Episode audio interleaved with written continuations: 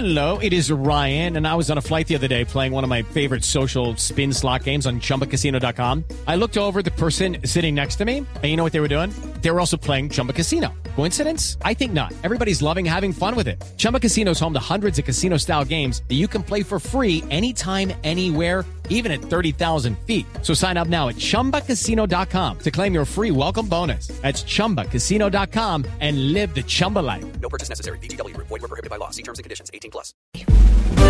Luz María Sierra es periodista. Está en Mañanas Blue. Son las 6 y 17 minutos de la mañana. A pesar de los testimonios que recoge Marcela Puentes, hay que decir que el senador Gustavo Petro no pasó la prueba ácida.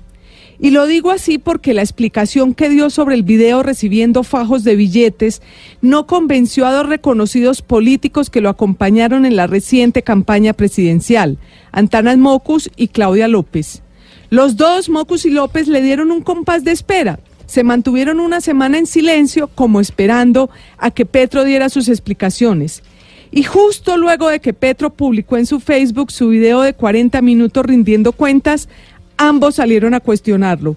Claudia López calificó de espantoso lo que llamó el, video, billete y afirmó que en semejante lío, una explicación gota a gota, decenas de trinos, un video de 40 minutos y una rueda de prensa no le ayuda ni poquito a Petro. El senador Antanas Mocus, por, por su parte, dijo que Petro merece sanción social, que se ve feo acariciando billetes y remató diciendo que las explicaciones que ha dado no satisfacen. Y como si eso fuera poco, la Fiscalía decidió pedir colaboración a Estados Unidos para escuchar al loco Barrera para ver si es cierto o no lo que ha dicho el penalista Belardo de la Espriella de que la plata que recibió Petro era de ese narcotraficante buscando apoyos políticos para no ser extraditado. La Fiscalía también recibirá esta semana el testimonio del arquitecto Simón Vélez y el ingeniero Juan Carlos Montes, que tal vez puedan aclarar más de este episodio. El tema, el tema pues todavía tiene cuerda para rato. Petro dará hoy una prometida rueda de prensa para responder dudas. Tras la narración acronicada de 40 minutos de ayer de cómo llegó a recibir ese dinero, quedan en el aire varias preguntas.